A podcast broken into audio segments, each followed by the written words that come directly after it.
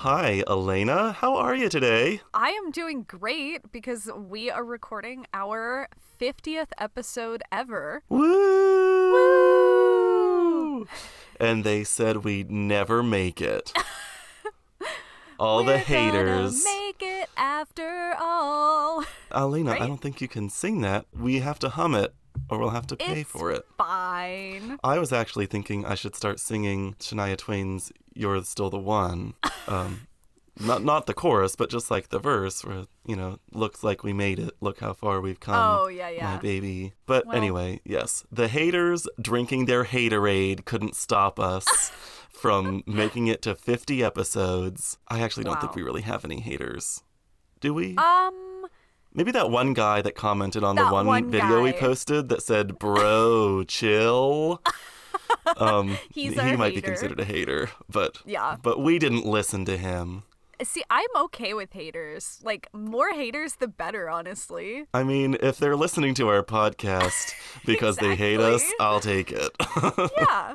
So, we are doing something extra special today for this episode, and we are bringing on a few guests who have some opinions or thoughts about episodes we've covered or just things that they want to share. we are encouraging some polite, thoughtful discourse from our guests, and I think we're going to get that. We wanted to bring people who would have like a variety of opinions. So maybe they heard something that we said that personally offended them or that stood in direct opposition to their views or maybe they just like heard us say something and we knew they were a huge fan of the show and like they came to us afterward and were like hey you didn't talk about this on the show or whatever. Right. and you know you should have made this point that kind of stuff. So we just want to take this episode to kind of appreciate our fans or you know friends. The people who are listening, who've stuck with us through it all. right. Yeah. And maybe you'll learn something extra from our guests that you didn't learn from us. Would you like to introduce our first guest? I would love to. So, our first guest is someone that I've been talking about TV with for years. We've known each other, what, how long has it been now? Like over 10 years now. Yes, it has been at least it has been at least ten years. It has been. Wow. Wow. Anyway, this is my friend Aaron Agerton, Oh, everybody. hello. Hello. It's very nice to be here. It is so nice to have you here. Yes. And Aaron has some great thoughts and opinions about TV, and that's one of the things that I love talking about the most with him. So I'm glad that he has agreed to come on today and share his thoughts about a couple of different shows that we have talked about Ooh, okay. on the pod. So, Aaron, did you have a particular show that you wanted to start with? Well, I think that the quickest one is is the best one to get out of the way because I don't like the show and you Okay. don't like the show. So there's no point in really getting in depth about it. Perfect. But Friends is an anomaly, right? It's this thing that mm-hmm. so many Yeah. people love, but it is bad. It is Correct. And the people that love it know it's bad too, but they love it for a reason, right? Mm-hmm. So if we look at it in two different aspects, we look at it from the personal standpoint. So I was like, okay, why did I like Friends when I was growing up and watching it on TV? Mm-hmm. And the answer was I I loved Chandler. Okay. Okay. And that's it. I love Chandler. And I think that once I figured out that I loved Chandler, I was like, oh, I'm just in it for Chandler. So just give me Chandler episodes. And then I was like, well, what is it about Chandler I like? And I was like, oh, I don't like Chandler. I like Matthew Perry. Okay. So I could then just watch Matthew Perry stuff that was good, and I didn't have to watch Friends anymore. if I might ask, uh, what Matthew Perry stuff is good that you have watched? Oh, okay.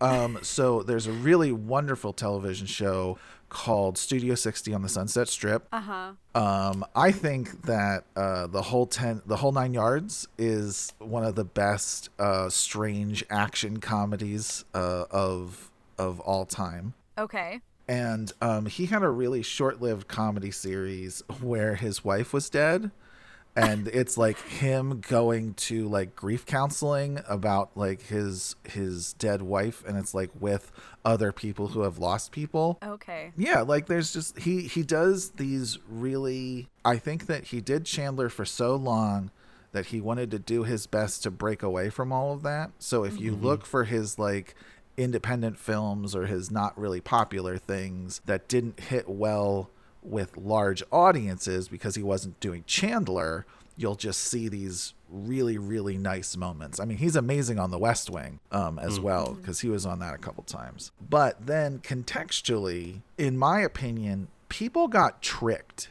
into liking Friends because if you look at how it's written, what you have is five characters, six characters that are completely different from one another. So if you hmm. identified with at least one of those characters, you wanted to watch the show. Sure. Yeah. It's kind of like a modern Gilligan's Island. Exactly. Yeah. It was mm-hmm. Gilligan's Island in the fantasy realm of New York City, right? And they never escaped New York City. And if they ever had the chance to leave, they didn't take it. And I think the only time they ever did was when they went to England and they went to the law, and I think they went to Las Vegas once. I think those are the two. So if we look at the chart, right, that I have given you for the must see TV lineup, yes. You'll notice that 1993 through 1995, what we call is the anchor shows are going to be at 8 o'clock and 9 o'clock. Okay. Mm-hmm.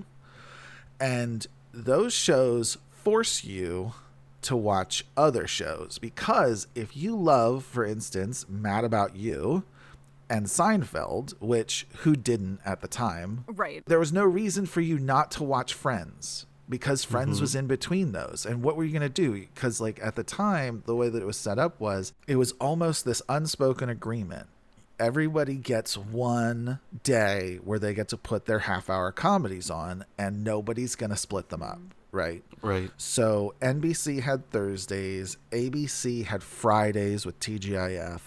Um, I think CBS had Monday nights. I think they still do, right? I think they still do, right? All of these, they all still do for the most part, right? So, with with that, you're looking at Friends getting stuck in between for the first half of the year, in between Mad About You and Seinfeld, and then it gets stuck in between Seinfeld and the new ER, which is hands down considered one of the greatest drama TV shows of all time. Yeah. So, Friends was foisted upon us for the first season, and it was popular enough that it survived two time slots and then another time slot change to replace Mad About You, and it became for the next what 10 years the lead in freight for must see TV.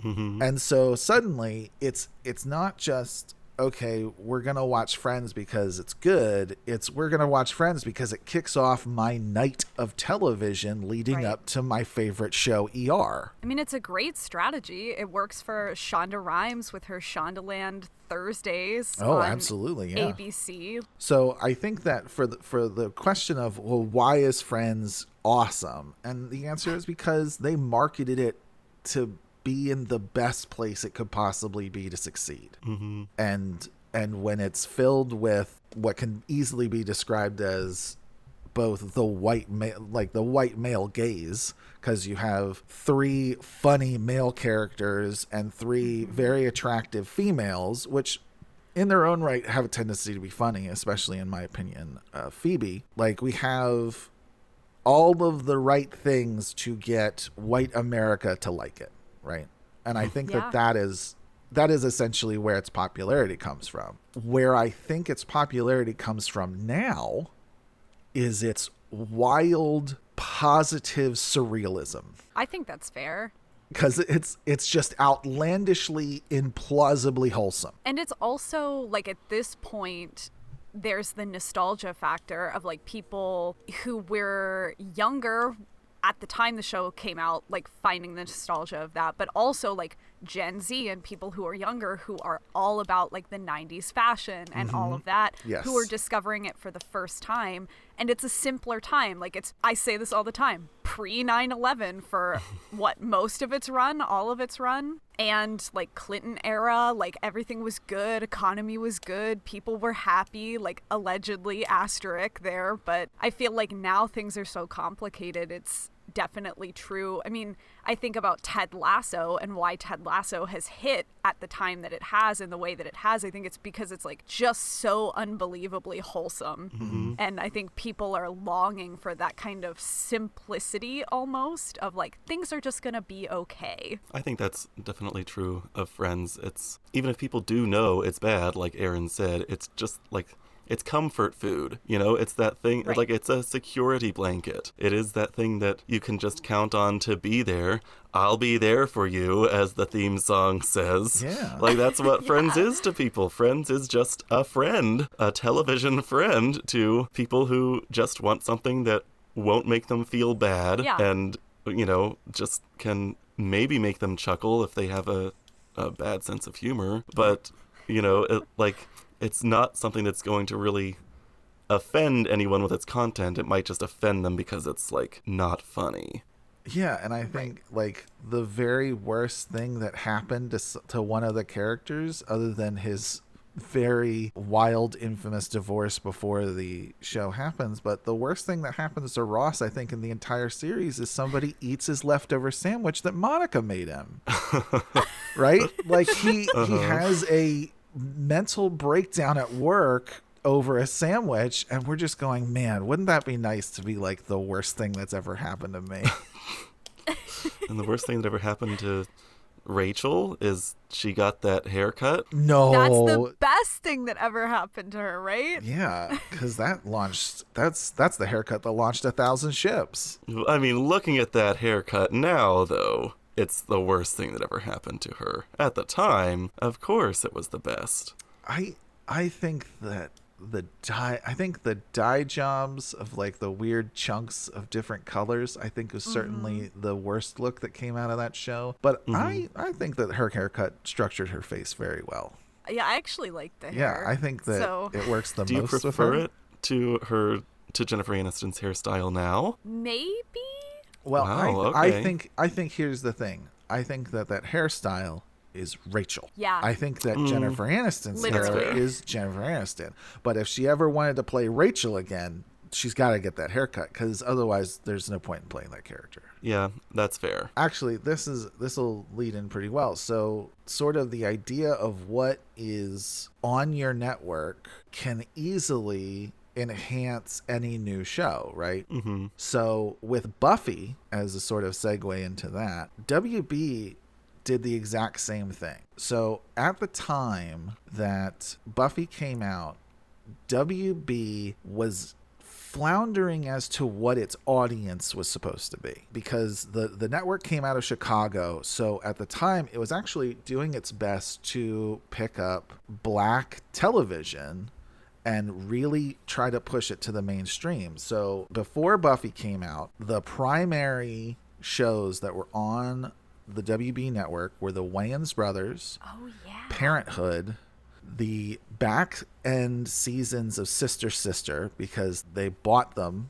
off of uh, I want to say it was ABC after it got canceled off of TGIF. And then there was one show that featured a white family and that was Unhappily Ever After, but it was a white poor family and the main premise was is that the dad and the mom had divorced. The dad was living in the basement, and the dad's best friend was one of the talking stuffed animals that was left down in the basement. And that character, and the character was played by Bobcat Goldthwait, oh God. right? So, so they were. It was it was a mix of black uh, sitcoms and then this weird sort of off kilter sitcom that people could just laugh at. But what's really interesting is is there was another round of WB programming that a lot of people remember, but they don't associate with being with the WB, and that's Tiny Toons, Animaniacs, Pinky and the Brain, and Batman the Animated Series. Yeah. So that was all of the WB's afternoon content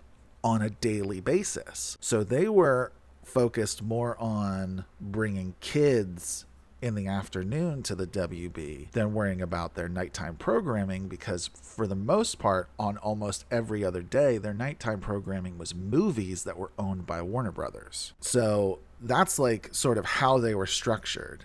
And it wasn't until the relative success of Seventh Heaven in its first season mm-hmm. that they said, wait a minute, what if we pick up young adult fiction television? Oh, that's so fascinating.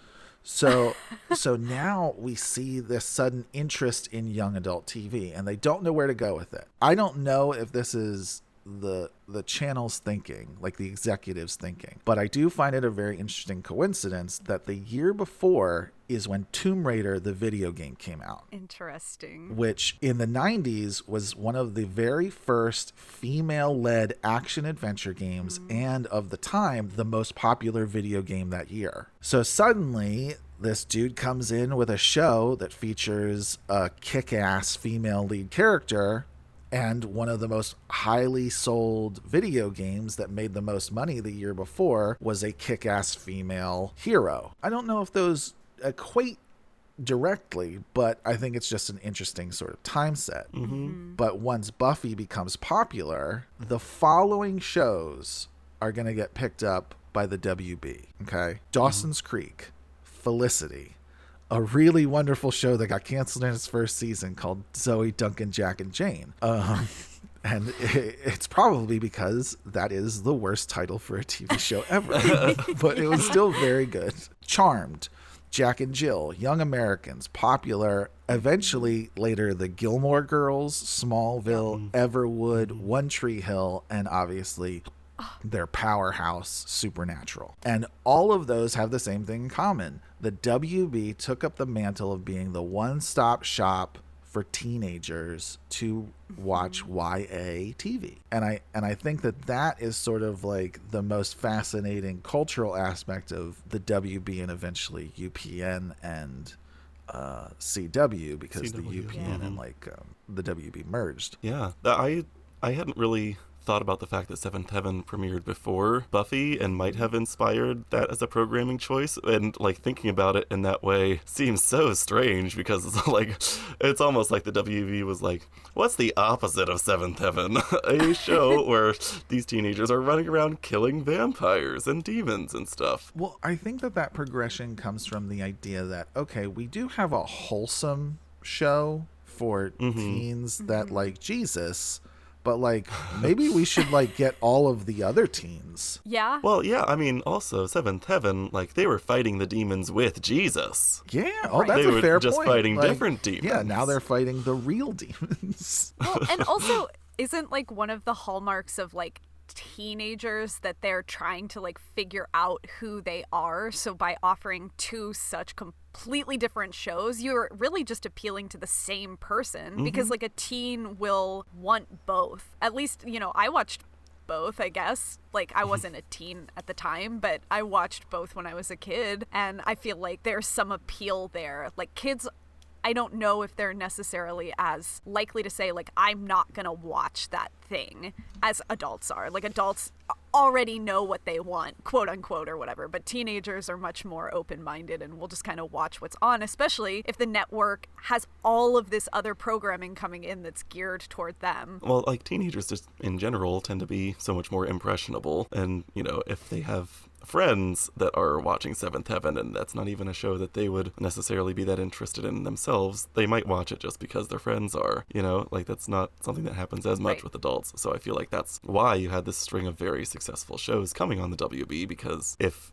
anyone within their friend group was talking about Dawson's Creek and they were only watching Buffy, then, you know, they're probably more likely to start watching Dawson's Creek. Right. Yeah.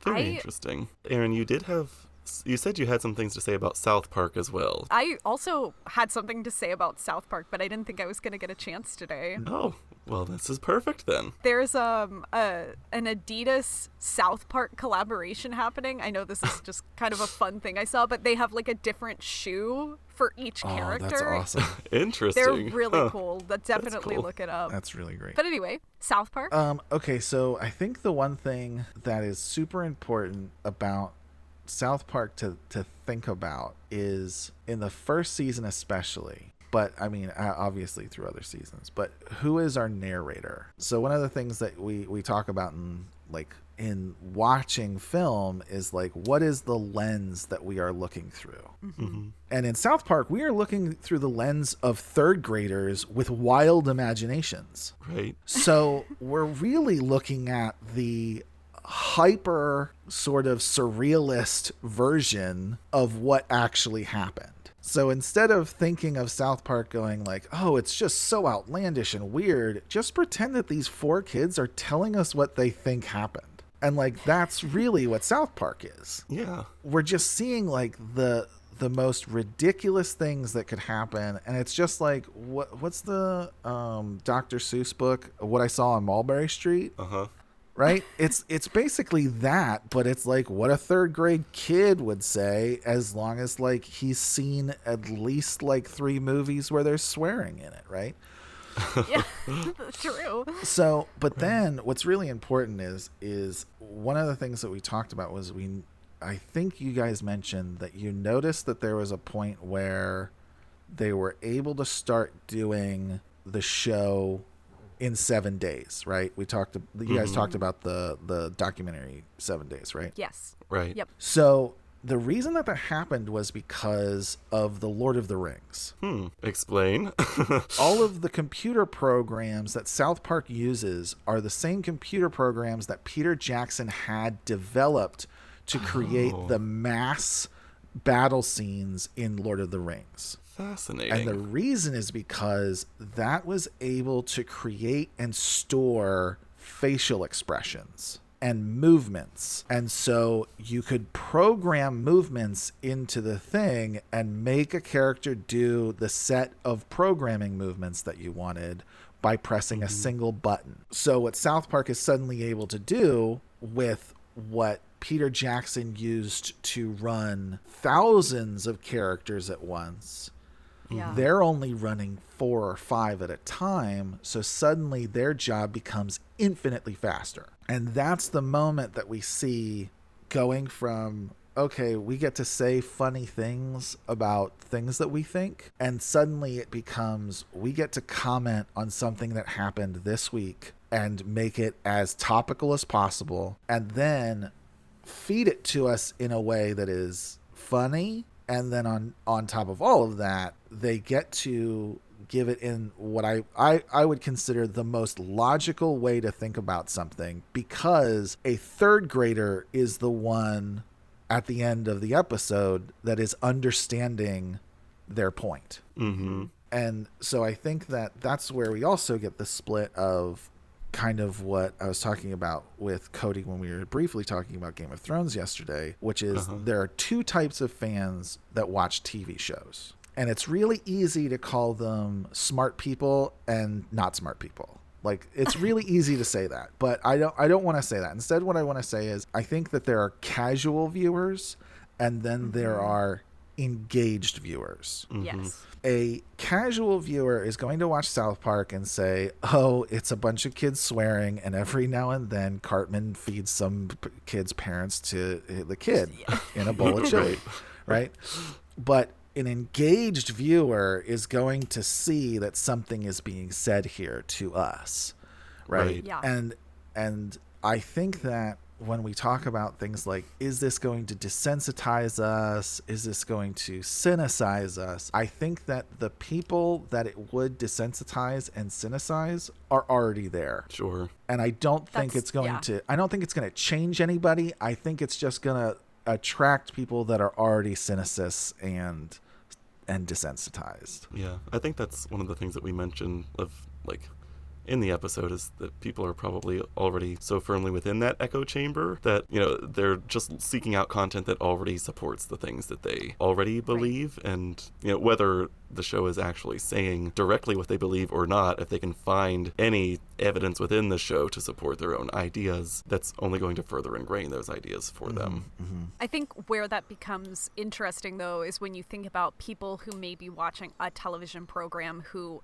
haven't necessarily gone one way or the other yet in terms of being a casual or an engaged viewer, like children or younger people. Mm. And I personally think, like, for me, I think watching shows like Buffy when I was young or like solid television programming, it was inevitable that I would become an engaged viewer who was thinking about what I was seeing. Mm-hmm, mm-hmm. But I know that's, I don't know that that's true for everyone, or maybe it is. Like, maybe some people are just going to go one way or the other, but it's how do we make sure that everyone who's watching the program is able to become engaged to the point where they're thinking about things critically because if not then you might have people watching and becoming desensitized younger people children all of that and there are definitely kids who do watch south park so Oh, sure. I mean, I don't know if you know this, but South Park and Buffy came out in the exact same year. Mm-hmm. that sounds Right. right, Yeah, and so I wa- I was absolutely watching South Park and Buffy when I was in the seventh grade. Mm-hmm.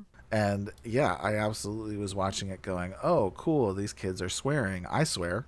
Like, you know what I mean? Like, that makes sense. And then the other thing is, like, I think that ultimately the people that are going to be engaged are the people that read. that's a good theory i think Because, like, we, we talk about literacy, right? All the time. But then there's mm-hmm. also a sort of almost a viewing literacy. Like, there, there, Definitely. if, if you mm-hmm. read books and you understand what's going on in the context and then there's the subcontext and then there's like character arc and and all of these things that you read in your books when you go to watch TV you're going to think in the exact same regard especially with television now that we have in-depth character studies that span over the course of like four or five seasons of a character you know what i mean I think it's all about, you know, your critical thinking skills, really. Like, that's mm-hmm. what it comes down to is whatever you are approaching in your life, whether it's a piece of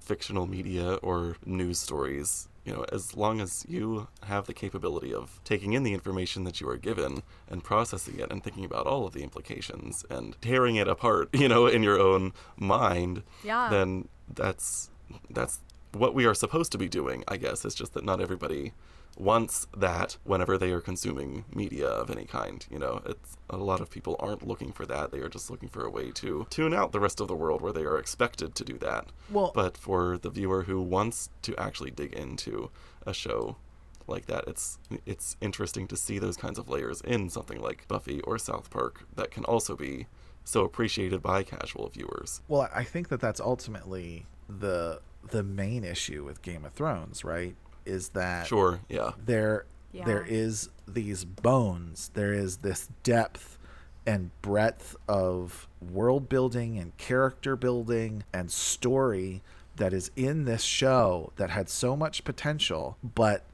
in my opinion, the writers and producers kowtowed to casual viewers instead of engaged viewers. And so Yeah. we had the uh, ramping up of sexual violence. We had the ramping up of gratuitous violence. Because, like, let's be honest, like, it's perfectly fine to show a bunch of people getting killed, but, like, did we need to have the lady get her belly stabbed when she's pregnant? I don't think we did. Like, you know what I mean? We could have just slit that lady's Yeah. throat just like everybody else.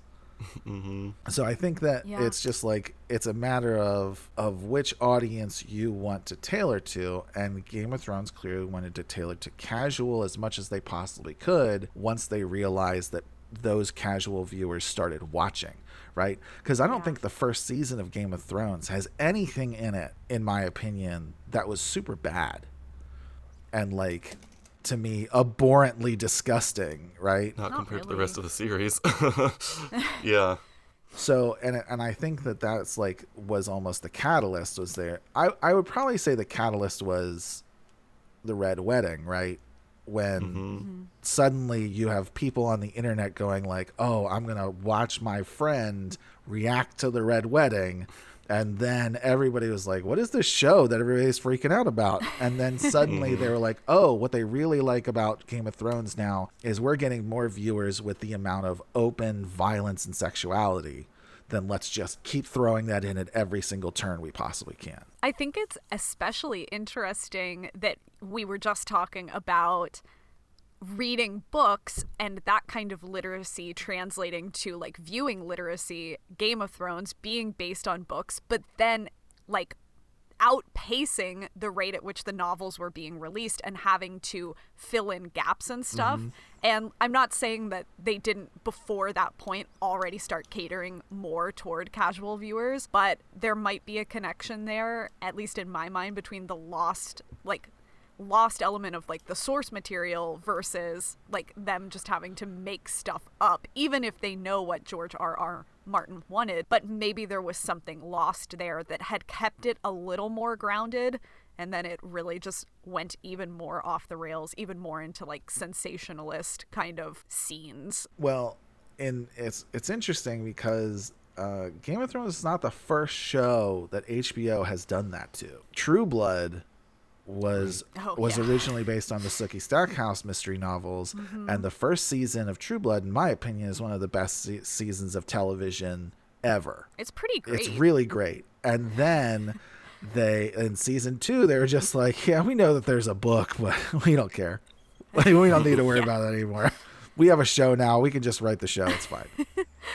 This was great. Thank you for coming on and sharing all of these takes. I feel like we're going to have to have you back at, at some point Oh, to that- do a full episode. Oh, that certainly makes me feel nice inside. We thank you so much, Yeah, Aaron, thank you very much.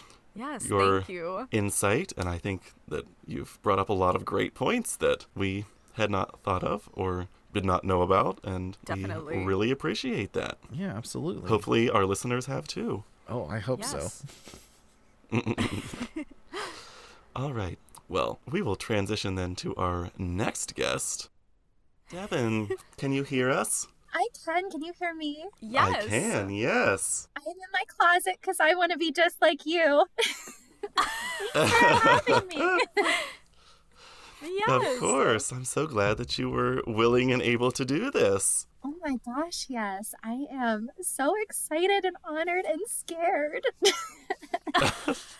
You have nothing to be scared about, I promise. Elena, it's so nice to meet you. I feel like I know you because I've been listening to you, but this is the first time I've ever talked with you. Yes, nice to meet you too. So, for our second guest, we have someone who's probably going to take a slightly different uh, approach to this than maybe Aaron did, which is great because we love a little variety here and want to get a large range of perspectives. Well, not a large range. We have like three people on this episode, but still. A sampling. A, A, sampling, smattering. right? Yes.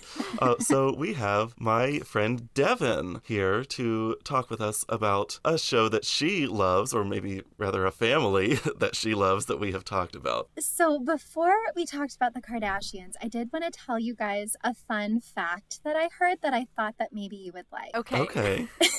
So, one of the things, many things that I love so much about listening to your podcast is I feel like I am just part of the conversation with you. And it's just like I'm listening to a really cool, great conversation with my friends. And sometimes I wish I could chime in. So, the other week, whenever I was listening to the mini one of your mini-sodes, I was like, "Oh, I wish I could tell you this right now." But you were talking about how the the president of Ukraine won or was on Dancing with the Stars. And I wanted to share, I thought it was so interesting. I read that he was actually an actor hmm before he was the president, and he played the president of Ukraine. So he was an actor first, played the president, and then he ran for office using the same name as the TV show. It was called Servant of the People. So this political party then called Servant of the People based on the TV show is what he ran for president for. And I just thought that was such a cool example of TV influencing society and politics Oh that my would be right up your alleys. That is so fascinating. Wow. That would be like if Donald Trump had run for president on the Apprentice Party You're instead fired. of instead of You're pretending to be a Republican. That's absolutely crazy. It is. Thank you so much for sharing that. That is fascinating, and, and like, and it's especially fascinating because it seems like he has turned out to actually be a good president. From everything I can tell, like so many actors that get into politics are just like you know trying to expand their own personal brand. It seems, um, but Mm-hmm. yet for him to actually like be you know willing to stand up to Putin and you know defending his country and you know beseeching other countries for help in this very trying time and you know still being a strong leader i think that is very admirable and impressive given his not political background. In a way, I, I think the characteristics that would make him a compelling like performer or, or actor are probably the right characteristics to have when you're trying to like rally a people. Like he's got mm. a lot of charisma, he's very well spoken. Like, you know, all of that yes. is what they need right now. So it's kind of amazing. Yeah, that's true. I guess the, he had the the best preparation for this role as president, having already played that role. Yeah. So Hmm. Well, thanks for letting me share something not related to what you asked me to talk about. but what you asked me to talk about mm-hmm. was the Kardashians. So when I was thinking about what to say about them, I was thinking about how in the episode Cody was saying that he feels very neutral towards the Kardashians and neither loves nor hates them. And I am by no means like an expert or anything on them. I just enjoy them like a normal, healthy amount. but um, I thought that I thought that I'd share why I personally care about them and when I think their show is the strongest. And maybe that can help to illuminate things for Cody, but also for other people who are just like, why? Whenever people say that they like the Kardashians. Okay. That sounds perfect. Okay. So, one event that really illustrates what I'm thinking and is something that you hadn't mentioned yet whenever you were talking on the episode was whenever Kim was robbed at gunpoint in mm. Paris. Do you guys mm-hmm. remember seeing that? Like, did you see that episode or remember reading about it? Yeah. I did. Yeah. yeah. So, whenever I watched that episode, I remember being in tears, like tearing up the entire time because it's very raw. Kim is telling them for the first time, her sisters, well, I don't know if it's the first time she's telling them, but the first time she's sharing in public her story. And she was talking about how the concierge in the hotel room with her was also handcuffed and he was translating for them because the robbers only spoke French and she only speaks English. And she was telling them, please tell them I have babies. And I remember her saying that instead of like thinking about herself, she said she just kept praying that Kourtney would still have a normal life after coming back mm. and finding her dead body oh because she thought she was going to die. And it was so heartbreaking and terrifying, but also it was just like the love that she had for her family was just so apparent and i feel like whether it's the kardashians or any other celebrity or even just like you know people that you follow on social media but maybe that don't know that well i feel like it's so easy to forget about their humanity mm-hmm. and the public's general reaction to that paris robbery was pretty shameful. Like they did so much victim blaming or they just made a mockery of it. But I don't know how anyone could watch that episode and then still say that they felt like it was just a publicity stunt. Like mm. the emotions, they're not that good of actors to be thinking that. So, so I think that by opening up moments like that on the show and letting you see their pain and vulnerabilities my maybe idealistic hope is that it would just help to create more empathy for everyone. And i do think that's what we need in society now is you know just more compassion towards everyone regardless of what walk of life that they're on. So obviously the kardashians are beautiful and successful and yada yada yada. And i definitely agree with cody's point that just because they feel genuine and authentic does not mean that they always are genuine mm-hmm. and authentic. But the reason that I place myself firmly in the love category for them is because even though our lives are so different, I do feel like I've really connected to them through those moments that feel really like real life, that I don't think that they were faking.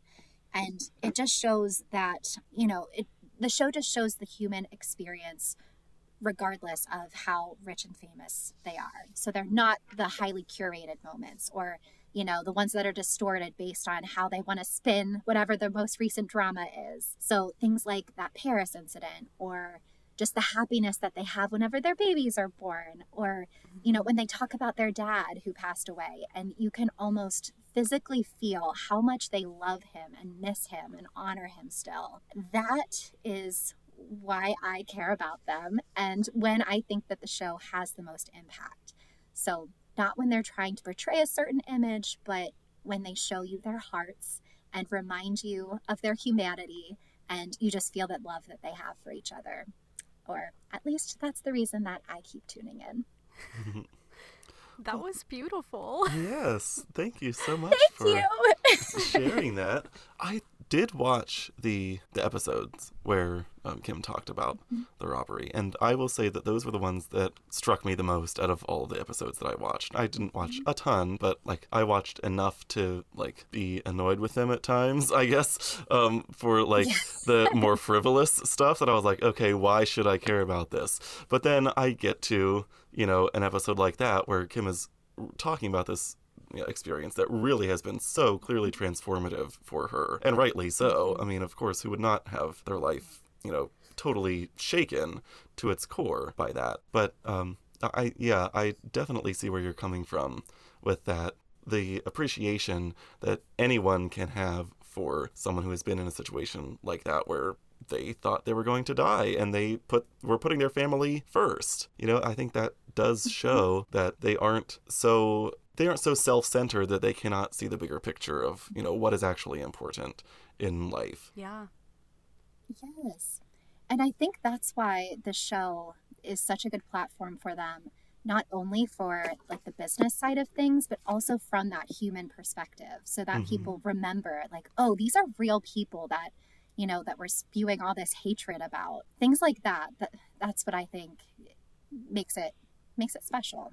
Right. It's definitely true that if they only relied on social media, like if they were not doing this Hulu series that's coming out, I think it would greatly impact the way people view them and would con- it would be like a continuing snowball effect of like more and more negative feelings toward them. I think that the show really is the place where they are the most human and even if only a few million people are watching it, it's enough to then get like recycled, regurgitated into like the TikTok world and then everyone's seeing it even if you're not watching the show. So, That's such a good point. And I mean, I hope that I'm not just deluding myself, like when I choose to think that some of these moments are more genuine. But if the result is that I am feeling more compassionate towards someone or choosing to see the good in them, then I feel like that's an, an outcome that I'm okay with. Absolutely. Yeah. yeah. Um, Devin, can I ask, do you plan to continue watching the Kardashians, sh- the new Kardashians show on Hulu? Absolutely. Definitely. I can't wait. do you foresee a time when you would ever like not want to follow their lives like as a devoted but normal fan like is is there anything that like you can think of that would be like that would turn you off from them. Like is there anything in particular like if they if this show was like very different and you know didn't focus as much on the family angle or something like that would that bother you? Or like can you think of anything else that would be like that they would you know do to lose your fandom i guess at this point? I do feel like if those kind of moments or if it did just feel really scripted um Mhm. Or i mean the catty stuff the fun like all that's fun to watch let's be honest every now and then but those kind of things that is what makes me want to watch and makes me like them and like i said that's just when i think that the show is the strongest Mhm. so I feel like I've watched it enough years that I don't know if I'd ever just completely stop watching, but I might not be as excited to watch if they didn't show that that more vulnerable side. I- Mhm.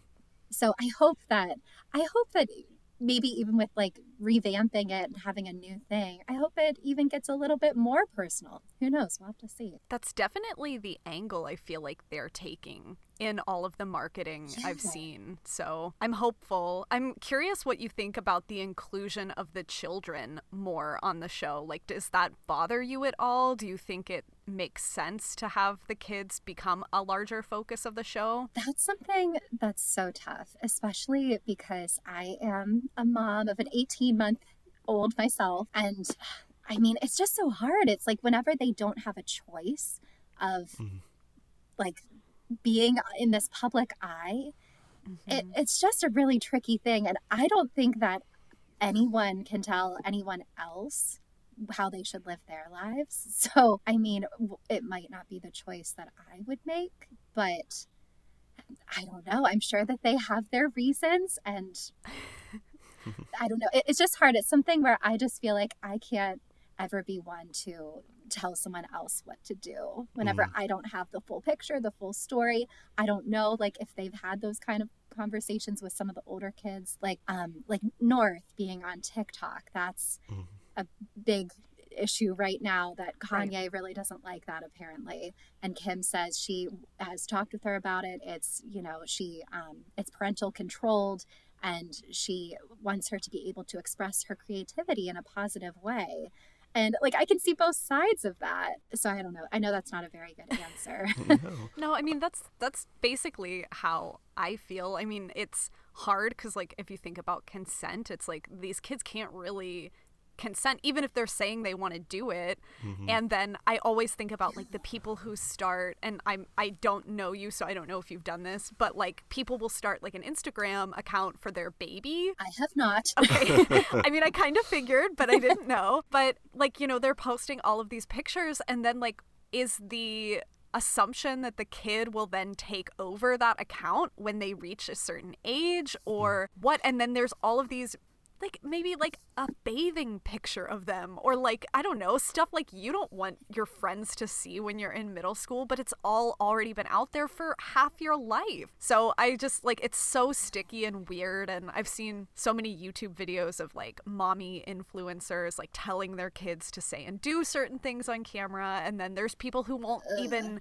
show their kid at all or even mm-hmm. say their name. So it's yeah feels like there's big extremes, but I actually think as far as the Kardashians go, like they're pretty reasonable about it. The kids are there, they're mm-hmm. focused on sometimes, but it feels like a very natural thing to me. Like it doesn't feel particularly strong in either direction. I'm curious to see what focus they play as they get older, especially on the new series, but yeah it is such a weird weird thing. Mm-hmm. And going back to the authenticity idea that was, you know, mentioned earlier, like you it has to be hard to know where to draw that line where you feel like you are being genuine and open about everything in your life but still not compromising your child's life at all. You know, because it- mm-hmm. you're- of course their children are such a huge part of everything that they do and are always going to be around when they're filming in their homes and everything like that. So it's you know to completely exclude them to pretend like they don't exist would be you know maybe the fairest thing to the child if you want them to have a normal life, but it's also betraying the image that you are you know presenting to the world that you are opening up your home and your life to them for a peek behind you know the curtain or whatever however you want to say it And what's so interesting to think about too is that, like, my daughter was not born into fame the way that their kids Mhm. were. So, like, it's com- it's a completely different thing. So maybe the kids would feel like that would be more empowering to them to be able to also kind of be able to control their narrative a little mm-hmm. bit by you know if they're already going to be talked about and photographed and everything at least it could be on their terms if their parents are the ones executive producing the show or Yeah. whatever. right So that's another reason too that it just feels like it's so hard whenever we have all these judgments about celebrities, but it's like we don't we aren't experiencing the same things. hmm all very complex and interesting things that that all of us will know about soon as we continue to grow in our fame Right. because of the podcast. but Devin, your daughter was not Oh, well, born that's into true. fame. You two but will know this soon. yeah, after your appearance on this podcast, get ready, Devin, because your rocket ride to fame Oh, no. is taking off. The the haters, they're coming. what have I done? Uh, well, it has been a pleasure to have you on. yes, and enjoy the rest of your day. thank you, and I hope that you continue enjoying listening to us. Oh, I will. That I know for sure. oh, good. All right. Thank thanks, you. Devin. Bye. Bye. Oh. uh, Oh, Alyssa. I'm here. Alyssa, can you hear us? Yes, I've been here the whole time. I hope you enjoyed that then. I did actually. Great. How are you? I'm good. I've been grocery shopping in another window, so I'm multitasking. Oh, okay. Uh, yeah. Nice. So, are you ready? I am. I was on the couch during um Aaron's segment, and I don't have anything nearly as intelligent to say as he did. so you can go ahead and Well, lower your standards. I do have some notes written down, but they're very minimal. That's okay. I've actually I've been working on another podcast where I uh, basically recap and review every single movie that Liam Neeson has ever been in, and I have like a different guest each time. It's not out yet, but I usually take you know like maybe two to four pages of like handwritten notes, and it's like bullet points. And one of my friends came with 10 typed pages of notes and pre written like bits that he wanted to do. So, um, I understand not having a ton of notes. I don't think it's necessary. And it was so overwhelming to be with someone who is so much more prepared than me. Yeah, Aaron left his notes up on the computer here, and I was like looking at them, and I was like, oh no, mine are on a teeny tiny little notepad written in um, purple pen. So All right, we have one more guest for you on this episode, and she is going to directly challenge one of Elena's views from a minisode a few weeks ago. I'm not ready. Get ready for the smackdown because here comes my friend Alyssa. Hi, Alyssa. hello. oh. And I Um, guess Alyssa, you know Elena too because we all Oh my attended the same high school. We took piano lessons from the same person. Oh my gosh, Oh, we wow. did. We were not gonna lie, the two best students of of our teachers. D- I believe sure. it. Oh, I believe it. oh it. yeah, d- I totally agree with that. All right. Well, Elena shared an opinion a few weeks ago in a minisode about uh, it was America's Least Wanted, the episode where we talked about shows that we hate. Elena expressed hatred for Impractical Jokers, Yes. and Alyssa, uh, what do you think about that? Okay, so firstly, I feel like I owe you an apology. You have never been in any of my apartments on any of my couches where I have forced you to watch Impractical Jokers, but I really feel like I feel guilty about that for people I have maybe done that to. So I'm just going to apologize straight to you. Alyssa, for the record, back in college, we watched Impractical oh, Jokers no. sometimes, but I didn't hate it. I, like I did not have the visceral reaction to it that Elena did. Okay, well, that mm. makes me So feel better. just fe- yes, don't don't lose sleep at night because of that. But anyway, continue. Oh, I continue. lose sleep at night over many other of my personal issues, so that is low on my list.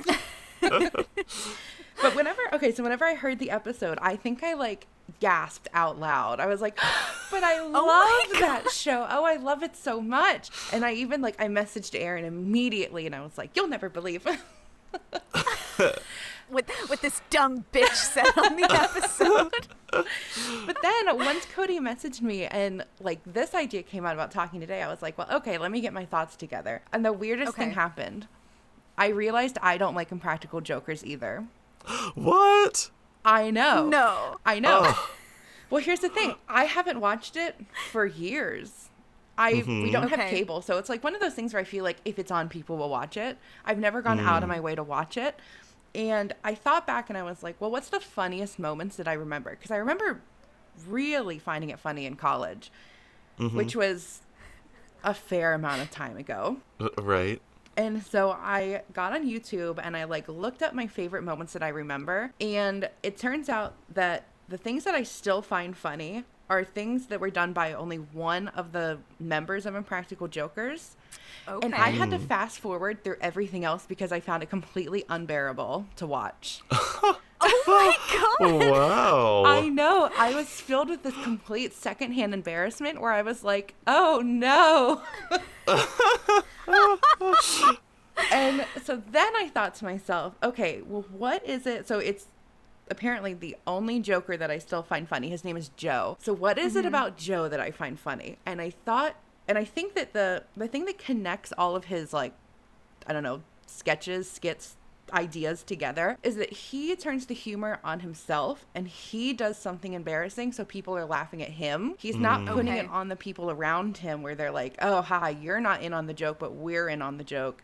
he be- Mm-hmm. he makes himself the joke and he does things that are funny for everybody that's around him to laugh at and that he's not making fun of the people in the episodes because I, I was even like am i even gonna still laugh at these episodes? Like now that i'm in it i was like oh no this isn't even the point of the episode. This isn't why they're bringing me on. But so there's there's one episode early on where the whole the whole point of the bit is that the jokers have to scoop mashed potatoes onto people's plate in a restaurant. They did not order mashed potatoes, and the winner is the person who can get the most mashed potatoes scooped onto somebody's plate. And Okay. and it was so like I said, it was so awkward. I had to fast forward through everybody's except Joe's. Joe just came out and he was like he be- became a complete maniac, and he just starts yelling like he just starts yelling like potatoes, and he just gets these giant like scoops of potatoes, and he's just like scoop scoop potato, scoop scoop potato, and he's just like dancing around tables, plopping them down, and everybody at the table is laughing and having a fun time, and like I think that's what I can now enjoy mm-hmm. about the mm-hmm. show and about him and his humor. But yeah, I it turns out I don't actually enjoy Impractical Jokers anymore. Okay, well, I have a confession.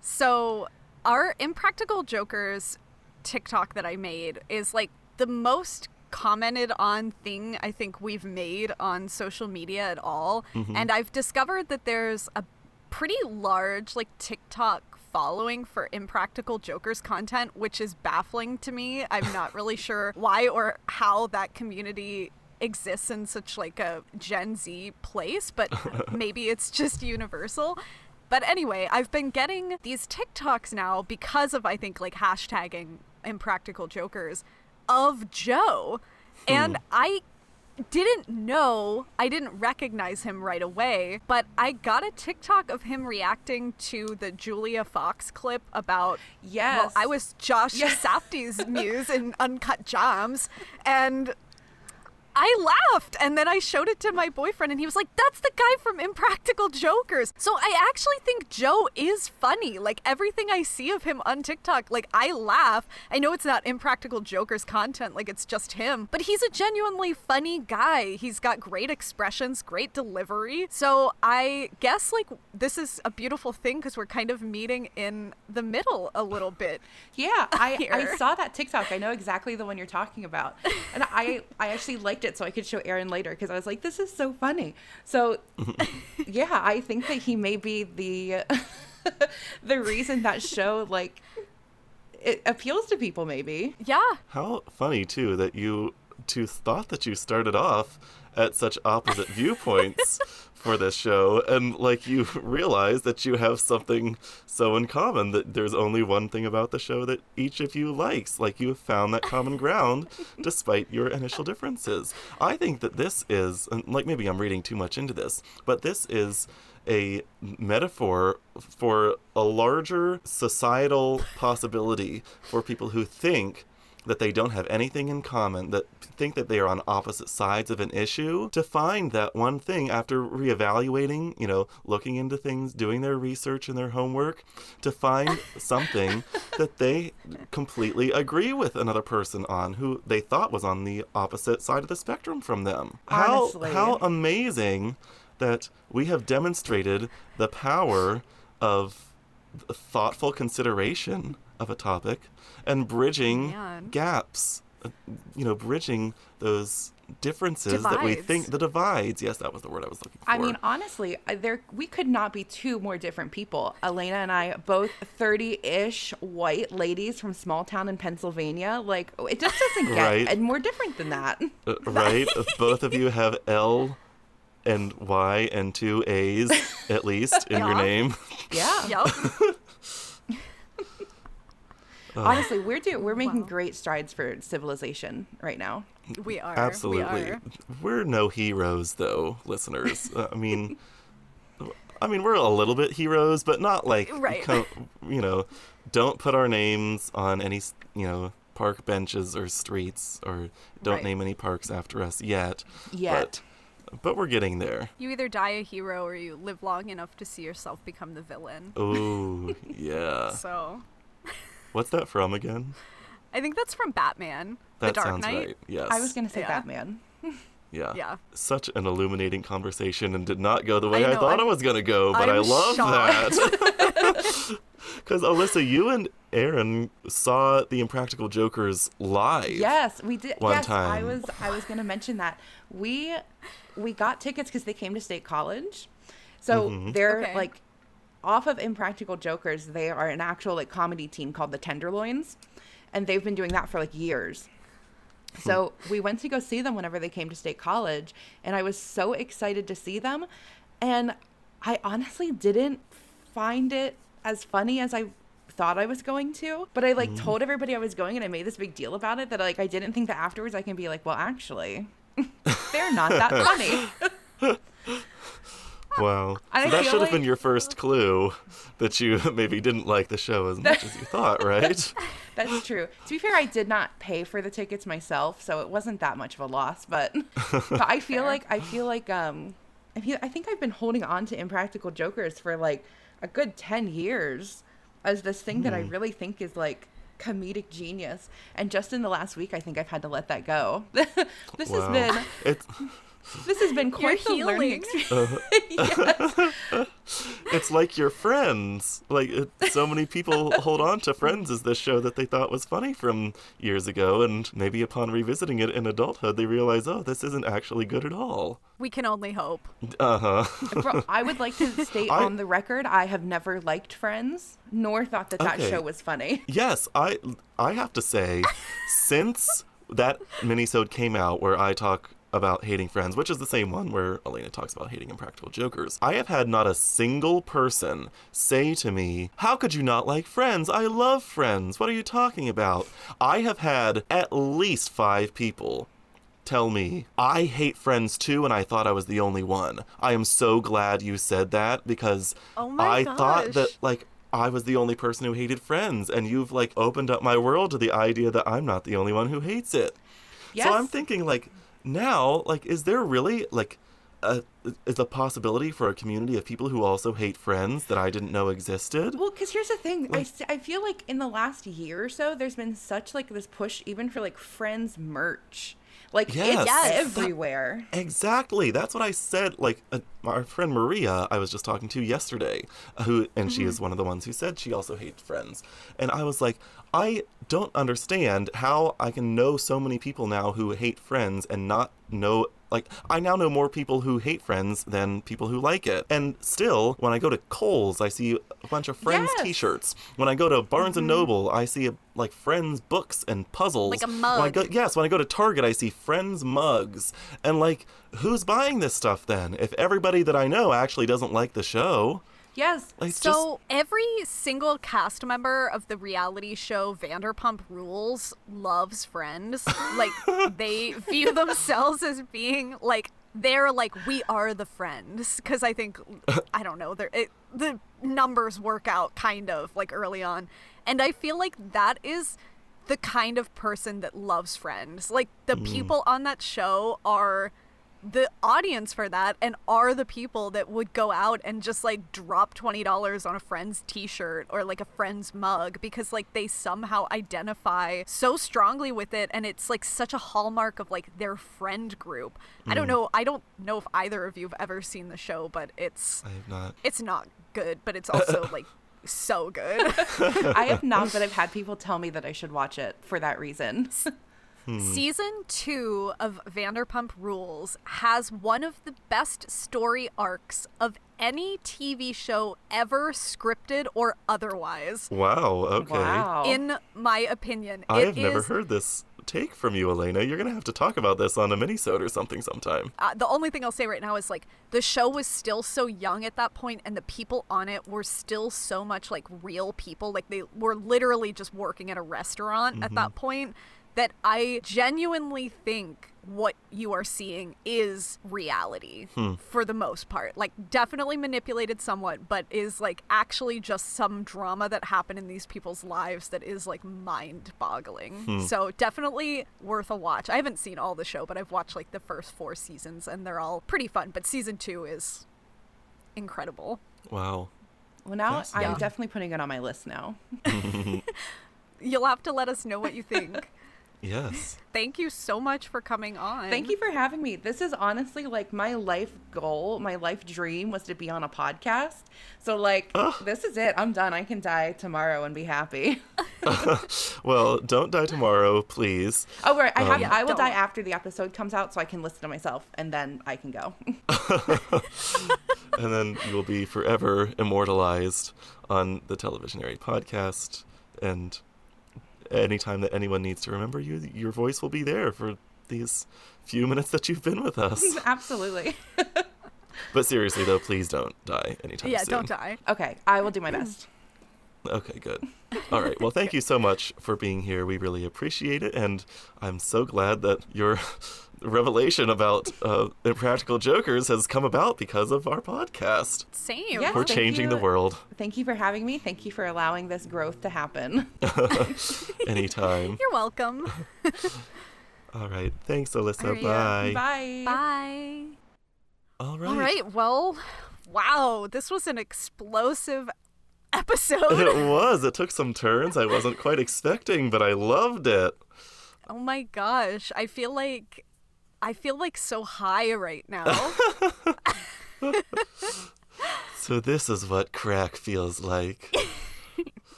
Oh, Oh, well, anyway.